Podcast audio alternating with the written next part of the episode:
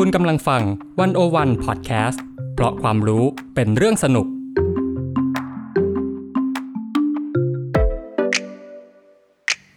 One O One In Focus เจาะไฮไลท์เด่น เศรษฐกิจสังคมการเมืองทั้งไทยและเทศ โดยกองบรรณาธิการ The One O One dot World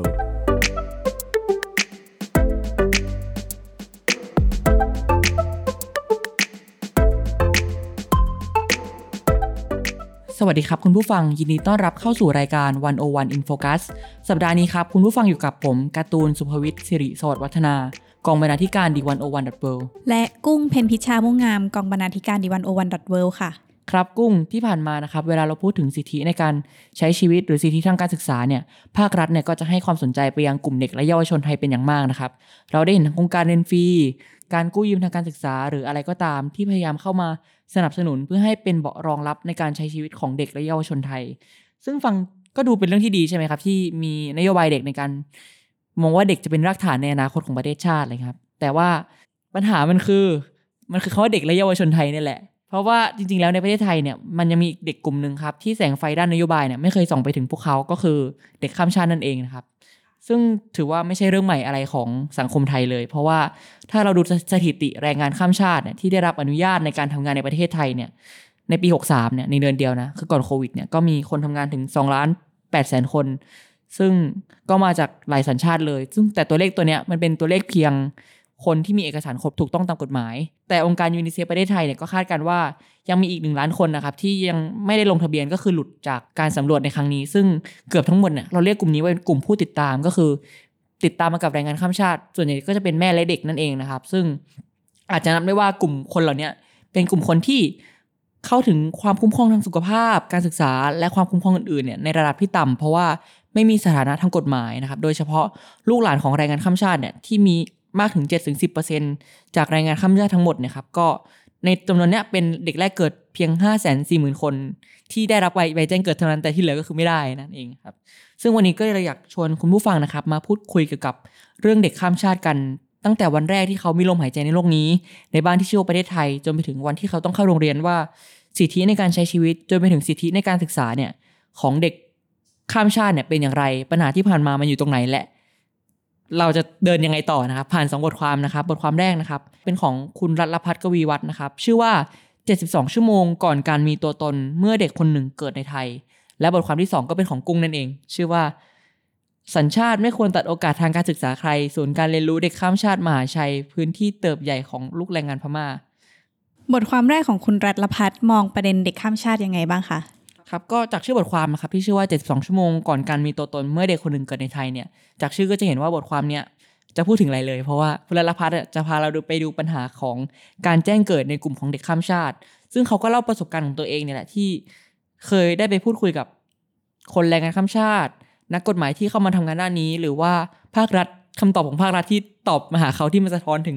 ระบบราชการของสังคมไทยเนี่ย โดยคุณลลพัฒน์เนี่ยก็เปิดบทความได้อย่างน่าสนใจมากครับ ด้วยประโยคที่ว่าคุณเป็นอะไรกับเขา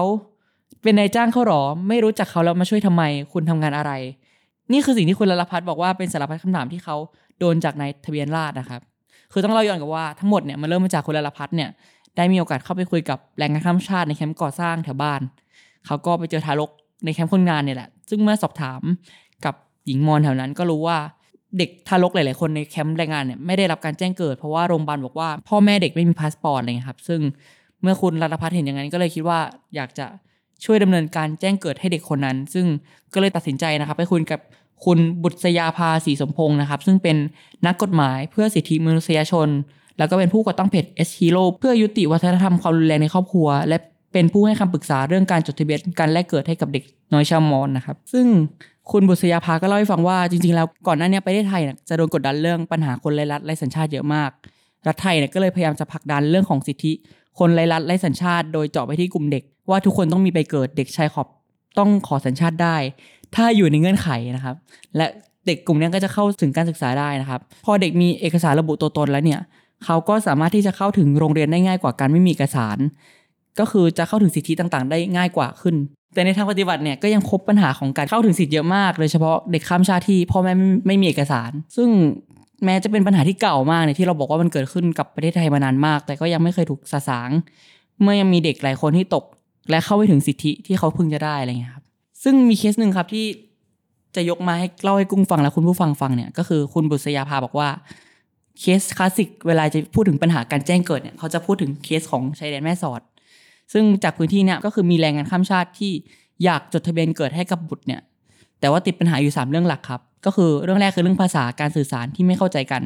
ก็คือไม่รู้จะหาเอกสารยังไง หาเอกสารได้มาก็ไม่สามารถอ่านได้ทำให้การแจ้งเกิดเนี่ยมันล่าช้าเกินกำหนด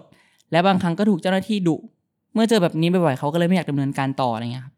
ซึ่งเรื่องที่สองครับก็คือเรื่องความปลอดภัยในการเดินทางเนี่ยคุณบุษยาภาก็บอกว่าแม่สอดเนี่ยมีด่านเยอะมากแรงงานบางคนมีเอกสารถูกต้อง แต่ก็ถูกแสวงหาประโยชน์จากเจ้าหน้าที่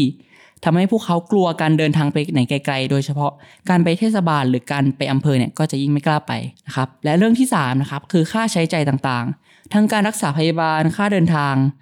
แม้ประเด็นเนี้ยจะมีคลินิกต่างๆ ที่ออกมาช่วยเหลือมากมายเนี่ยแต่ว่า พื้นที่ที่เป็นบอกว่าชายแดนห่างไกลที่แรงงานข้ามชาติอาจจะไม่ได้เยอะเนี่ย ก็จะไม่เข้าถึงสิทธิในตรงนี้เหมือนกันเลยครับ ซึ่งปัญหาก็มีอยู่เยอะมากทั้งการไม่มีเอกสารผู้เขียนก็เลยตัดสินใจว่าเข้าไปช่วยเหลือ ก็เลยจะต้องแบบไปตามหาที่โรงพยาบาล ซึ่งโรงพยาบาลก็บอกว่าต้องมีเอกสารใบรับรองการเกิด หรือเราเรียกว่าใบทอรหนึ่งทับหนึ่งเนี่ยซึ่งเป็นเอกสารหลักฐานสำคัญเนี่ยซึ่งเมื่อเขากลับไปที่โรงพยาบาลเนี่ยโรงพยาบาลก็บอกว่าถ้าพ่อแม่ไม่มีเอกสารถูกต้องเนี่ยก็ไม่สามารถ ออกใบรับรอง แจ้งเกิดให้ได้เลยครับ และแบบพอวันที่สองเขาไปอีกรอบเนี่ย ก็จะโดนว่าแบบตั้งชื่อเด็กเป็นภาษาไทยไม่ได้ เพราะว่าเด็กไม่ใช่คนไทยอะไรเงี้ย ซึ่งเขาว่าแต่ตามกฎหมายจริงๆเนี่ยไม่มีข้อห้ามใดๆว่าเด็กที่ไม่ได้เกิดไทยเนี่ยจะไม่สามารถใช้ชื่อภาษาไทยได้นะครับ ก็จะเจอกับปัญหาภาครัฐนะครับ แล้วเขาก็โดนมาว่า มีเวลาตั้งนานก่อนจะคลอดทำไมไม่ไปทำบัตรให้ถูกต้องก่อน ซึ่งก็จะเป็นแบบสิ่งที่นายทะเบียนราษฎรตอบเขามา ซึ่งทำให้เขารู้สึกว่า เออเนี่ยคือเนี่ยคือปัญหาของการแจ้งเกิด ในกลุ่มเด็กข้ามชาติที่พบเจออยู่เสมอนะครับ ซึ่งเขาก็เล่าให้ฟังว่า แม้วันนี้ถึงเขาจะเตรียมเอกสารพร้อมครบสมสมบูรณ์เลยนะ แต่การดำเนินการเรื่องแจ้งเกิดเนี่ยก็ยังมีอุปสรรคมากมายนะครับ ซึ่งวันที่เขาเขาก็เล่าให้ฟังว่าวันที่เขาอะไปคุยเรื่องการใส่ชื่อเด็กลงทะเบียนบ้านกลางตามระเบียบสำนักทะเบียนกลางล่าสุดเนี่ยนายทะเบียนก็พยายามจะบอกว่า ต้องไปขอเอกสารจากนายจ้างของพ่อแม่ เพื่อเอาชื่อเด็กเข้าทะเบียนบ้านของนายจ้างอะไรอย่างเงี้ยครับ ก็คือมีความลักลั่นของกฎหมายอยู่มากมายเลยครับอย่างนี้อย่างที่การ์ตูนเล่ามาค่ะ แปลว่าถึงเราจะมีกฎหมายใหม่แค่ไหน แต่ว่าในทางปฏิบัติมันก็ดูไม่ง่ายเลยใช่ไหมคะใช่ครับเพราะประเด็นนี้คุณบุษยาที่เป็นนักกฎหมายก็บอกว่า แม้วันนี้จะมีการปรับกฎหมายให้ง่ายขึ้น หรือให้ใหม่ขึ้นเนี่ยแต่ในทางปฏิบัติก็ยังไม่ง่ายเลย เพราะว่าคุณบุษยาใช้คำว่า แม้กฎหมายใหม่จะให้ประโยชน์แก่เด็กเป็นสำคัญ แต่ระบบการคีย์ข้อมูลในไทยยังเป็นปัญหาอย่างมาก ที่ควรจะเปลี่ยนคือซอฟต์แวร์ มีตัวเลือกให้กรอบมากมากขึ้นมาก ๆ สมมติว่าพ่อแม่เป็นแรงงานที่จดทะเบียนกับนายจ้าง ชื่อเขาก็อยู่ที่ทะเบียนบ้านของนายจ้าง ถ้าเป็นแต่ก่อนน่ะเจ้าบ้านต้องยินยอมด้วย ข้อท้าทายคือนายจ้างบางคนไม่ให้ความร่วมมือ ถ้านายจ้าง ไม่อยากให้เอาชื่อเด็กเข้าไปในบ้าน ก็ต้องเข้าส่วนกลางได้ ซึ่งเขาก็ถูกปฏิเสธทำให้เขาก็คิดว่าทำไมการได้สูติบัตรสักใบหนึ่งเนี่ยสำหรับลูกแรงงานข้ามชาติถึงไม่ง่ายอย่างที่คิดเลยนะครับ ซึ่งเขาก็ทิ้งท้ายบทความไว้ว่า สิ่งที่เกิดขึ้นกับกลุ่มคนใช้ขอบ ไม่ใช่เป็นแค่กฎหมายแล้วจะจบ แต่ต้องล้างทั้งระบบว่าจะทำอย่างไรให้เจ้าหน้าที่ เลิกมองคนกลุ่มนี้เหมือนเป็นปรสิตและเคารพศักดิ์ศรีความเป็นมนุษย์ แล้วก็แบบ 72 ชั่วโมงนี่คือ 72 ชั่วโมงที่คุณรัตลพัฒน์ไปเจอมานะครับ กับการแจ้งเกิดช่วยเหลือเด็กแจ้งเกิดของเด็กข้ามชาติคนหนึ่งนะครับ ก็เห็นเลยว่าแบบมันยังมีปัญหาอยู่มากเลยทีเดียว จากที่ฟังมานะคะ ก็ดูเป็นเรื่องไม่ง่ายเลย ตั้งแต่เด็กคนหนึ่งที่พ่อแม่เขาไม่ได้เป็นคนไทย แล้วก็ต้องมาลืมตาเกิดในประเทศที่ระบบราชการยุมยิมอะไรแบบนี้ค่ะใช่ครับ ระบบราชการมันใหญ่มาก และเป็นทุกอย่างในการแบบว่าให้สิทธิกับเด็กคนหนึ่งเหมือนกันเลยครับซึ่งจะเห็นได้ว่าอันนี้เป็นแค่ประสบการณ์ของคุณลลพัฒคนเดียวนะที่เห็นแบบว่าวันแรกที่เด็กข้ามชาติลืมตาดูโลกเนี่ยว่าเขาต้องเจออะไรมาสู่บทความที่สองกันดีกว่า เรื่องการศึกษาบ้างเมื่อเด็กข้ามชาติโตมาแล้ว เมื่อวันหนึ่งที่เขาต้องเข้าสู่ระบบการศึกษาเนี่ยกุ้งก็ได้ไปลงพื้นที่ ที่ศูนย์ฝึกอบรมเด็กรายวันอิสระนะครับ หรือโรงเรียนเด็กข้ามชาติจังหวัดสมุทรสาครนะครับ โดยบทความนี้ครับก็บอกว่าศูนย์การเรียนรู้นี้ก่อตั้งโดยชุมชนแรงงานพม่า กับภาคประชาสังคม สิ่งแรกที่สงสัยคือรัฐไทยไปไหนครับก่อนอื่นนะคะ อยากจะชวนการ์ตูนมาแบบย้อนไปตอนที่เรายังเรียนอยู่สมัยเอ่อประถมมัธยมอะค่ะการ์ตูนเคยมีเพื่อนร่วมชั้นเป็นแบบชาวพม่าชาวกัมพูชาบ้างไหมคะ ไม่มีนะครับ ส่วนใหญ่ก็เป็นเพื่อนที่เป็นคนไทยหมดเลยอะไรอย่างเงี้ยอ่าแต่ว่าถ้าเรามาดูในชีวิตประจำวันของเรานะคะ เราจะเห็นว่าเกือบทุกภาคส่วนที่เราแบบไปใช้บริการอย่างเงี้ยร้านอาหารหรือว่าเราเดินเข้าไปในห้างก็ตามเราจะเจอพนักงานที่แบบเป็นแรงงานจากประเทศเพื่อนบ้าน ไม่ว่าจะเป็นลาวกัมพูชาพม่านะคะ ซึ่งมันก็น่าคิดเหมือนกันว่าจริง ๆ แรงงานที่เขาเข้ามาเขาไม่ได้มาตัวคนเดียว แต่ว่ามีครอบครัวมาด้วย ซึ่งบางรายอาจจะแบบมีลูกที่แบบเกิดที่พม่า เข้ามาด้วย หรือว่าในบางกรณีก็อาจจะคลอดลูกที่ไทยอะค่ะ แต่ว่าเออเป็นประเด็นที่เราไม่ค่อยคิดเหมือนกันนะ ว่าแบบส่วนใหญ่เราจะเห็นแรงงานข้ามชาติที่ทำงานตามร้านต่างๆ แต่ว่าเออก็ไม่เคยตั้งคำถามว่าแล้วลูกหลานเขาเนี่ยใช้ชีวิตยังไงแบบไปเรียนที่ไหนอยู่ยังไงอะไรเงี้ยนั่นน่ะสิค่ะ แล้วการ์ตูนคิดว่าคนที่ไม่มีสัญชาติไทยเนี่ยเอออาจจะเป็นเด็กที่เกิดมารุ่นราวคราวเดียวกับเรา แต่ว่าเขาแบบมีสัญชาติเป็นคนพม่าเป็นกัมพูชาอย่างเงี้ยค่ะอ่า การ์ตูนคิดว่าเขาสามารถเข้าเรียนในโรงเรียนไทยได้ไหมคะ ไม่แน่ใจเหมือนครับ แต่คิดว่ามันน่าจะมีกำแพงของภาษาปะ เขาอาจจะพูดไทยไม่ได้อะไรเงี้ยก็มีด้วยส่วนหนึ่งค่ะ แต่ว่าถ้าเราย้อนกลับมาดูข้อกฎหมายเลยนะคะ จริง ๆ แล้วเนี่ยเด็กที่ไม่มีสัญชาติไทยนะคะ สามารถเข้าเรียนได้ตามกฎหมายค่ะ ถ้าย้อนไปเมื่อปี พศ 2535 นะคะอาตอนนั้นรัฐไทยได้ลงนามเข้าเป็นภาคีอนุสัญญาว่าด้วยสิทธิเด็กค่ะ ซึ่งอนุสัญญาเนี่ยเป็นอนุสัญญาที่รับการรับรองในที่ประชุมใหญ่ UN มาตั้งแต่ปี 2532 แล้วค่ะ ซึ่งหนึ่งหนึ่งในหลักการสำคัญนั้นนะคะ ว่าด้วยสิทธิที่เด็กจะได้รับการพัฒนาทางร่างกาย สมองและจิตใจโดยปราศจากการเลือกปฏิบัติค่ะ ไม่ว่าจะเป็นทางเชื้อชาติ สีผิว ศาสนาหรือความเชื่อค่ะ ซึ่งแน่นอนว่าพอรัฐใดรัฐหนึ่งไปลงนามในภาคีนี้แล้วเราก็จะมีพันธกรณีที่จะต้องปฏิบัติตามค่ะอ่า13 ปีหลังจากนั้นนะคะ ประเทศไทยก็มีมติคณะรัฐมนตรี 5 กรกฎาคม 2548 เห็นชอบการจัดการศึกษาขั้นพื้นฐาน 15 ปี แก่บุคคลที่ไม่มีสถานะทางทะเบียนราษฎรหรือว่าไม่มีสัญชาติไทยโดยไม่ต้องเสียค่าใช้จ่ายค่ะแต่ว่า ต่อให้จะมีกฎหมายรับรองนะคะ แต่เราพบว่าในทางปฏิบัติอะคะเด็กข้ามชาติจำนวนมากยังไม่สามารถเข้าเรียนได้ เพราะว่าเขายังเจออุปสรรคในการเข้าถึงการศึกษาอยู่มากเลยค่ะการ์ตูนอุปสรรคที่ว่านี่มันเช่นอะไรบ้างครับหลักๆนะคะก็จะเป็นความไม่รู้ของโรงเรียนค่ะ หลายโรงเรียนไม่ทราบว่าเด็ก ข้ามชาติสามารถเข้าเรียนได้ค่ะ ซึ่งเขาก็ไม่กล้ารับ เพราะว่ากลัวว่าจะผิดกฎหมาย แล้วก็กลัวเรื่องการจัดสรรงบประมาณด้วย เพราะว่าแบบด้วยความที่ไม่เด็กไม่ได้มีสัญชาติไทยอย่างเงี้ยค่ะ แล้วก็ยังมีประเด็นที่ว่าโรงเรียนอะไม่พร้อมที่จะจัดการเรียนการสอนให้กับเด็กข้ามชาติเหล่านี้ ซึ่งเขาอาจจะ ก็แน่นอนว่าเขาโตมากับครอบครัวที่แบบเป็นชาวพม่า หรือว่าชาวกัมพูชาเขาเขาไม่ได้คล่องภาษาไทยอะค่ะเออโรงเรียนก็กลัวว่าถ้าเกิดว่ามาจากการศึกษารวมกับเด็กไทยเนี่ยเด็กข้ามชาติเหล่านี้ก็จะเรียนตามไม่ทันนะคะซึ่งเรื่องกำแพงภาษานะคะ ถือว่าเป็นเรื่องใหญ่สำหรับเด็กแล้วก็ผู้ปกครองที่ทำให้เขาเลือกที่จะ ไม่เข้าเรียนนะคะ ส่วนอุปสรรคสำคัญนะคะ ก็คือค่าใช้จ่ายในการเข้าถึงการศึกษาค่ะ แน่นอนว่าเมื่อกี้ที่เราพูดถึงข้อกฎหมายไปเนาะเขาก็จะบอกว่าอาจจัดให้เรียนฟรีได้ 15 ปี แต่ว่าความจริงแล้วอะค่ะ อย่างเราเป็นคนไทยมีโครงการเรียนฟรี 15 ปี ไม่เคยเรียนฟรีจริง ๆ เลยครับ ใช่ค่ะ มันก็เป็นเป็นการเรียนฟรีที่ไม่ฟรีนะคะ เพราะว่าอย่างเออเรามีค่าใช้จ่ายเรื่องชุดนักเรียนชุดเอ่อลูกเสือมันมันก็เป็นเงินไม่น้อยเลยทีเดียว ซึ่งถ้าเทียบกับอ่า รายได้ของแรงงานข้ามชาติแน่นอนว่าไม่ได้เยอะอยู่แล้ว เขาก็เลยมองว่าพอมันมีค่าใช้จ่ายจุกจิกตรงเนี้ยตามมา ก็เลยเลือกที่จะไม่เข้าเรียนดีกว่าค่ะ ซึ่งจริง ๆ เรื่องกำแพงภาษาเนี่ยก็เป็นสิ่งที่เราคาดเดาได้เนาะใช่แต่เรามักจะมองข้ามเรื่องค่าใช้จ่ายที่ต้องแบกรับอะไรเงี้ยอ่าใช่ อันนี้เป็นแค่ข้อมูลเราไปฟังประสบการณ์ของกุ้งดีกว่าที่ไปลงพื้นที่ ในโรงเรียนจริง ๆ นะครับ ว่าโรงเรียนเนี่ยเขามาเป็นทางออกสำหรับปัญหานี้ยังไง แล้วก็ตอนลงพื้นที่เนี่ยไปเจออะไรมาบ้างเลยครับที่โรงเรียนเด็กข้ามชาติที่เราไปนะคะ หรือว่าเขาก็มีชื่ออย่างเป็นทางการว่า ศูนย์ฝึกอบรมเด็กรายวันอิสระนะคะ ซึ่งตอนเราไปเนี่ยเราไปถามแม่ค้าตรงตลาดเขาก็บอกว่าอ๋อตรงนี้คือแบบโรงเรียนเด็กพม่า ก็โรงเรียนที่เราไปนะคะ อยู่ที่มหาชัย ซึ่งทุกคนก็รู้กันดีว่ามหาชัยเนี่ยเป็นศูนย์กลางอาหารทะเลอืมของประเทศไทยเลยทีเดียว แล้วก็มีแรงงานข้ามชาติที่ส่วนใหญ่เป็นชาวพม่าอยู่จำนวนมากนะคะเอ่อโรงเรียนเด็กพม่าที่เราไปนะคะ ก่อตั้งโดยพระชาวพม่าค่ะ แล้วก็ร่วมด้วยมูลนิธิเครือข่ายส่งเสริมคุณภาพชีวิตแรงงาน หรือว่ามูลนิธิ LPN ค่ะเอ่อ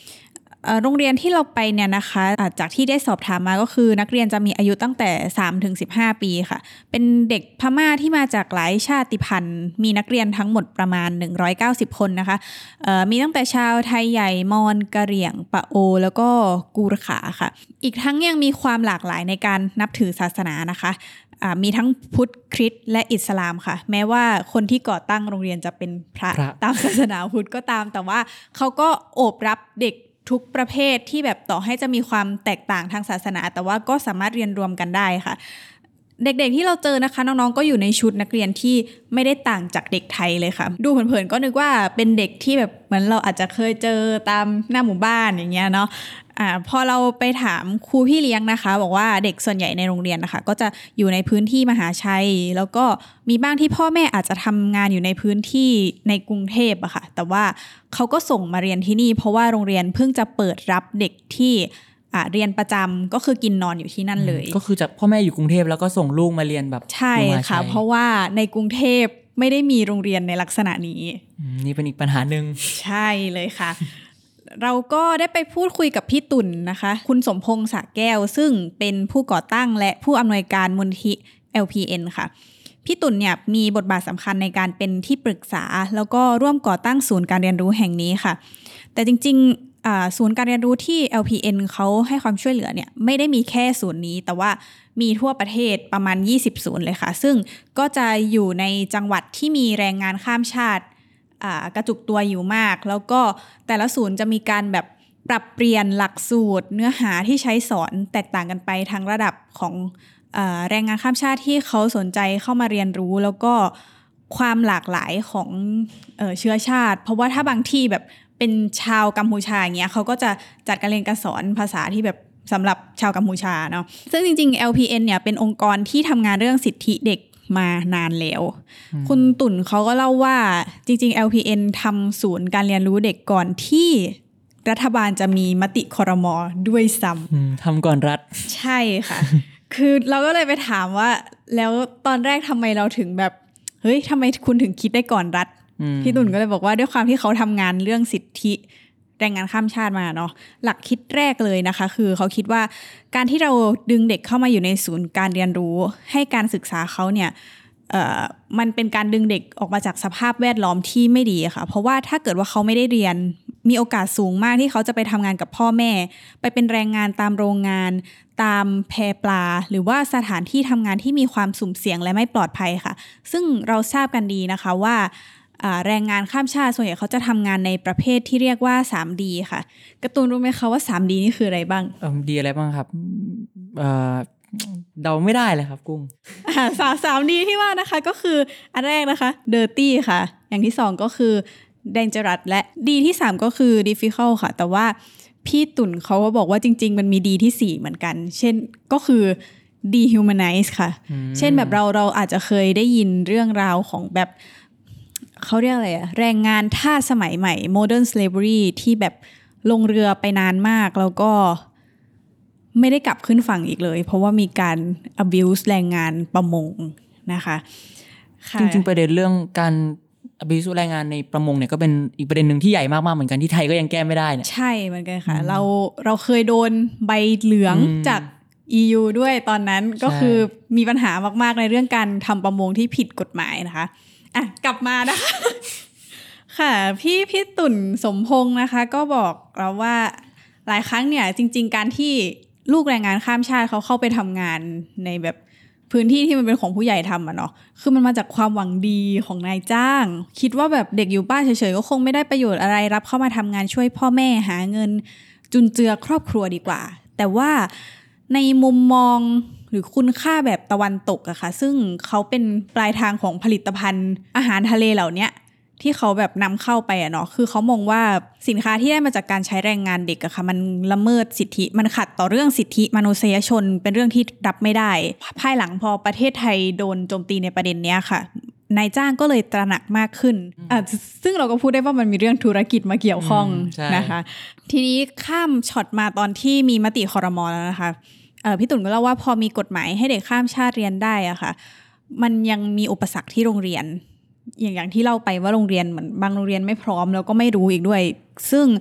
LPN นะคะก็เดินสายทำความเข้าใจกับคุณครู แล้วก็พาเขามาดู Learning Center ที่ LPN ทำว่าจริง ๆ เด็กควรจะได้อยู่ในโรงเรียนแบบนี้นะ และลูกแรงงานข้ามชาติเหล่านี้เขาก็ไม่ได้ต่างอะไรจากเด็กไทยเลยค่ะ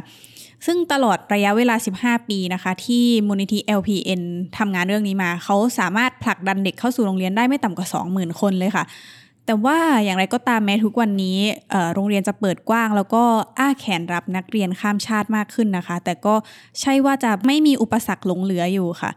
แล้วก็อันที่จริงนะคะ การเข้าสู่โรงเรียนในระบบก็อาจจะไม่ได้ตอบโจทย์เด็กทุกคนค่ะทำให้โรงเรียนในรูปแบบศูนย์การเรียนรู้อิสระ ที่ดำเนินการโดย ชุมชนแรงงานข้ามชาติเอง แล้วก็ภาคประชาสังคมนะคะ ยังจำเป็นสำหรับเด็กหลายคนค่ะ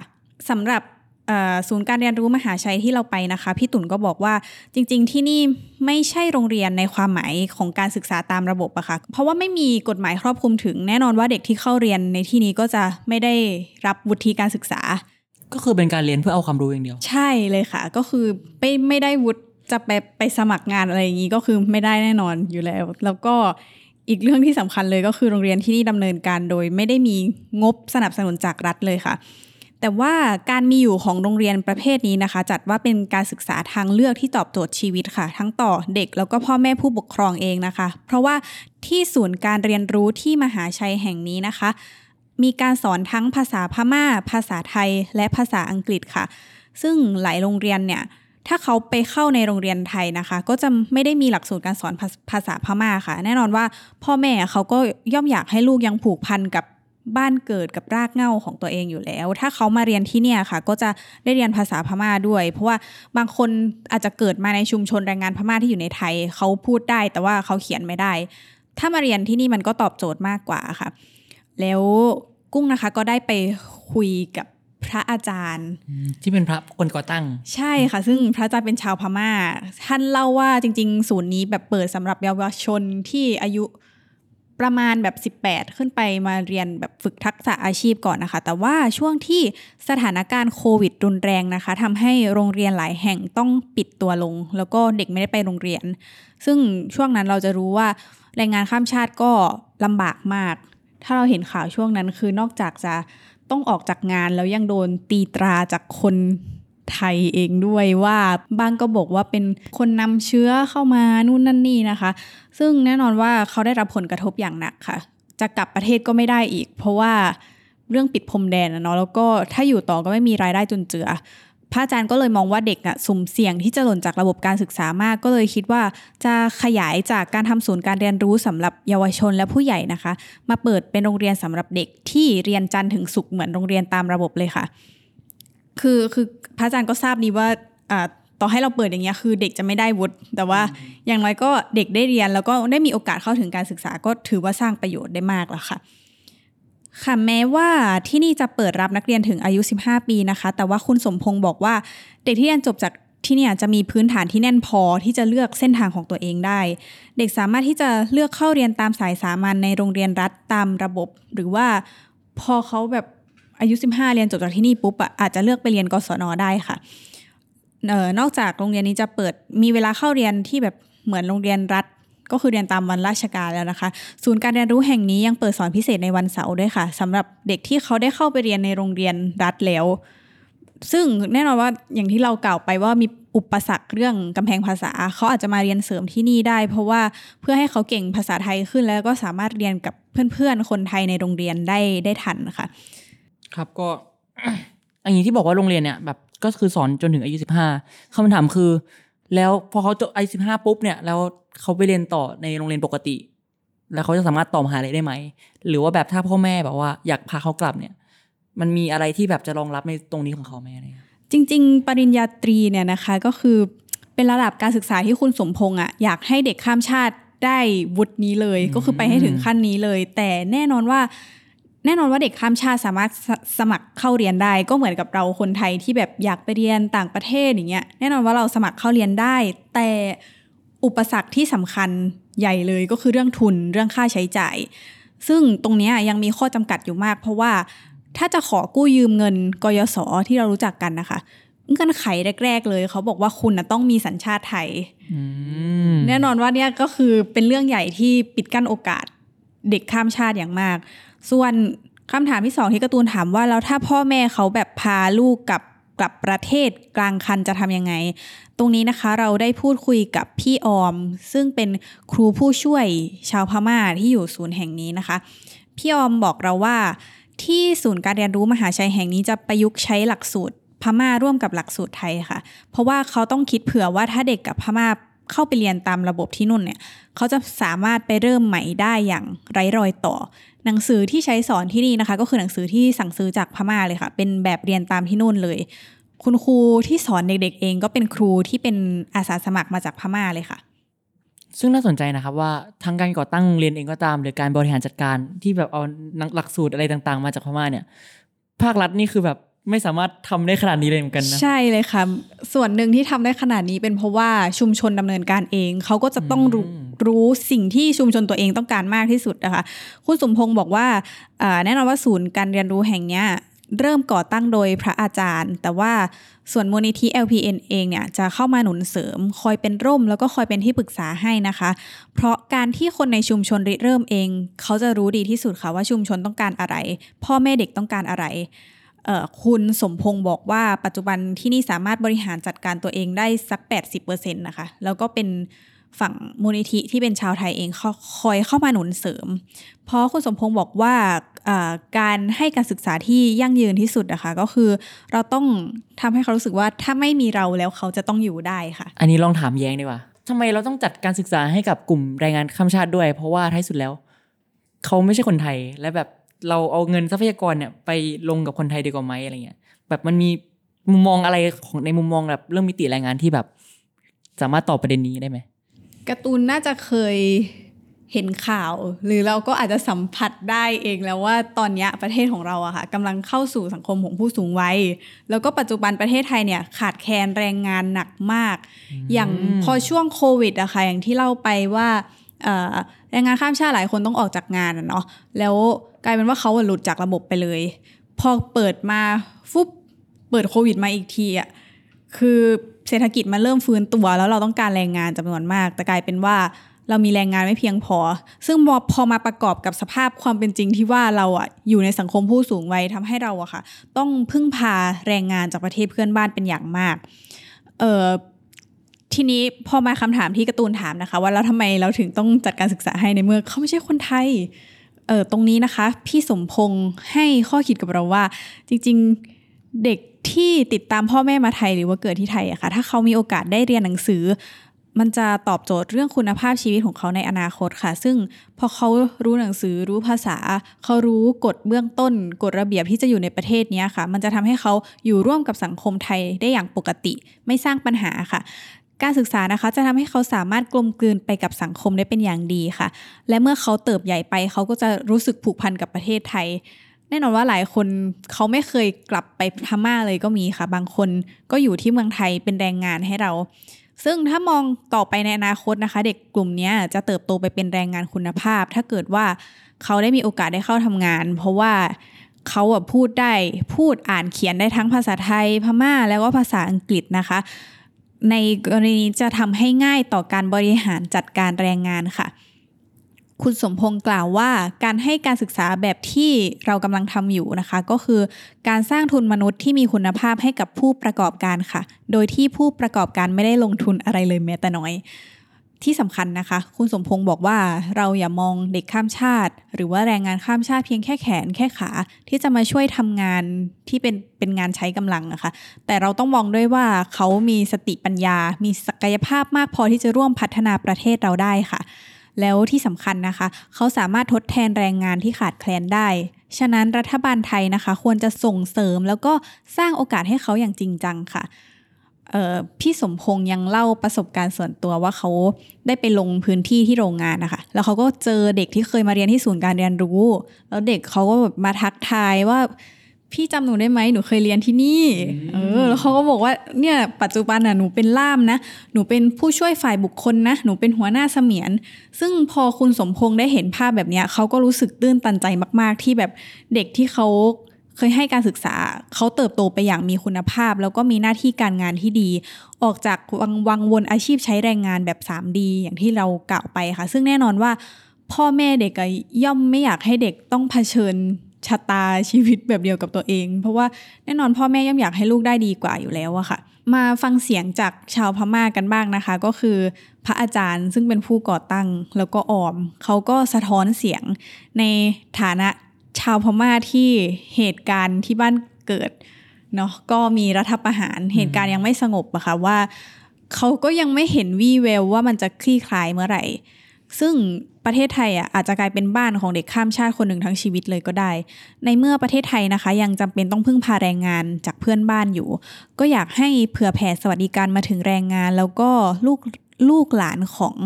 แรงงานบ้าง การให้การศึกษานะคะ จะเป็นอาวุธสำคัญที่สุดทั้งต่อตัวเด็กเอง และเศรษฐกิจของประเทศไทยค่ะทั้งสองคนนะคะยืนยันว่าสัญชาติไม่ควรเป็นปัจจัยที่จะไปตัดโอกาสทางการศึกษาของเด็กคนใดก็ตามค่ะ ฉะนั้น จึงอยากส่งเสียงให้รัฐลดข้อจำกัดในการเข้าสู่ระบบการศึกษา แล้วก็อย่าเมินเฉยหรือว่าเออผลักไสแรงงานข้ามชาติให้แบบกลับประเทศไปอะค่ะ ซึ่งพี่ออมเขาก็กล่าวอย่างมีความหวังว่าประเทศไทยเนี่ยเพิ่งได้รัฐบาลใหม่ เขามีความหวังว่ารัฐบาลใหม่จะใส่ใจที่จะจัดการปัญหานี้มากขึ้นค่ะ ซึ่งจากที่ฟังมาเนี่ยก็จะเห็นว่าจริง ๆ แล้วการลงทุนในทรัพยากรเด็กเนี่ยไม่ว่าจะเป็นเด็กไทยหรือเด็กอะไรก็ตามเนี่ย ท้ายสุดแล้วมันก็คือเป็นฟันเฟืองสำคัญของเศรษฐกิจไทยเหมือนกัน ใช่เลยค่ะ คือเรามักจะคิดว่าแบบแรงงานข้ามชาติเนี่ยก็จะทำเฉพาะแรงงานที่ใช้กำใช้ร่างกายอะไรเงี้ยสามดีใช่ แต่ความจริงเขามีศักยภาพเยอะมาก ๆ เหมือนกัน แล้วเราก็เราต้องการเขาไปอีกหลายปีข้างหน้าเลย แต่จากที่ฟังมาเนี่ยทั้งหมดเนี่ยก็จะเห็นว่าทุกฝ่ายอะภาครัฐเองที่ออกกฎหมายแม้ ระบบราชการจะเถอะทะก็ตามหรือว่าภาคประชาสังคมเองที่พยายามออกมาก่อตั้งโรงเรียนเลยด้วยซ้ำเนี่ยก็เห็นตรงกันว่าสิทธิของ พลเมืองเนี่ยเป็นเรื่องจำเป็น แล้วก็การศึกษาคือทางออกสำคัญ จากที่ฟังมาครับก็เห็นว่า แม้วันเนี้ยก็ยังจะย้ำอีกครั้งว่ากฎหมายเรามี แต่ว่าในทางปัญหปฏิบัติในทางปฏิบัติอะปัญหา ว่าเราจะลดช่องว่างเรื่องสิทธิของกลุ่มคนข้ามชาติเนี่ยยังไงให้เขาเข้าถึงสิทธิได้นะครับ แต่ทั้งบทความของคุณรัตละพัฒน์ที่ไปดูเรื่องการแจ้งเกิดเนี่ย หรือว่าที่กุ้งไปลงพื้นที่ที่มหาชัยเนี่ยก็จะเห็นได้เลยว่า มันต้องทำได้ดีกว่านี้มากใช่ค่ะๆอืมเราจะใช้ว่าทำได้ดีกว่านี้มากๆ เพราะว่าเราจะไม่ด่าเขา ไปมากกว่านี้ เราก็คาดหวังเช่นกัน คาดหวังเหมือนที่พี่ออมบอกเราว่า รัฐบาลใหม่น่าจะมีแนวทางใหม่มานำเสนอ ในวงเล็บว่าตั้งได้อย่างไรอุปสรรคนะครับใช่เพราะค่ะข่าวรายวันมากเลยช่วงนี้ครับก็จับตาดูต่อไปค่ะ เพราะว่าวันนี้ต้องอย่าลืมครับก็ย้ำย้ำอีกคำว่าไม่ว่าคุณจะเชื้อชาติใดก็ตาม หรือว่าเป็นคนสัญชาติใดก็ตามเนี่ยท้ายสุดแล้วเราเป็นมนุษย์เหมือนกันรัฐ จึงมีหน้าที่ที่จะคุ้มครอง และประกันสิทธิต่าง ๆของมนุษย์นะครับ ซึ่งก็กลับไปสู่ประโยชน์แรกในบทความที่เราก็อยากย้ำอีกครั้งว่า มันค่อนข้างสำคัญในเรื่องมุมมองของรัฐที่มีต่อกลุ่มแรงงานข้ามชาติ สิ่งที่เกิดขึ้นกับกลุ่มคนชายขอบ ไม่ใช่แค่การเปลี่ยนกฎหมายแล้วจะจบ แต่ต้องล้างทั้งระบบว่าจะทำยังไงให้เจ้าหน้าที่เลิกมองกลุ่มคนเหล่านี้เป็นเหมือนปรสิตและเคารพศักดิ์ศรีความเป็นมนุษย์ นี่เราก็คงต้องหวังต่อไปว่ารัฐบาลใหม่เนี่ย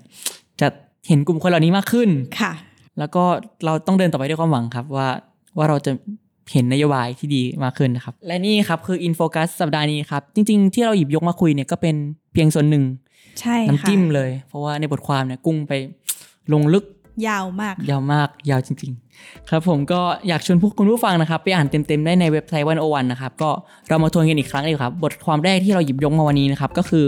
ของคุณรัตลพัฒน์กวีวัฒน์นะครับ ชื่อว่า 72 ชั่วโมงก่อนการมีตัวตนเมื่อเด็กคนหนึ่งเกิดในประเทศไทย และบทความที่สองครับ ชื่อว่า สัญชาติไม่ควรตัดโอกาสทางการศึกษาของใคร ศูนย์การเรียนรู้เด็กข้ามชาติมหาชัย พื้นที่เติบใหญ่ของลูกแรงงานพม่าค่ะ ครับผมและทั้งหมดนี้นะครับ คือวันโอวันอินโฟกัสสัปดาห์นี้ครับ สัปดาห์หน้าจะเป็นใครและเล่าเรื่องอะไรก็ฝากติดตามกันต่อไปด้วยนะครับสำหรับวันนี้ผมการ์ตูนสุภวิทย์สิริสวัสดิ์วัฒนา และกุ้งเพ็ญพิชชามุ่งงามกองบรรณาธิการ The One O One dot Worldขอลาคุณผู้ฟังไปก่อนครับสำหรับวันนี้สวัสดีครับ สวัสดีค่ะ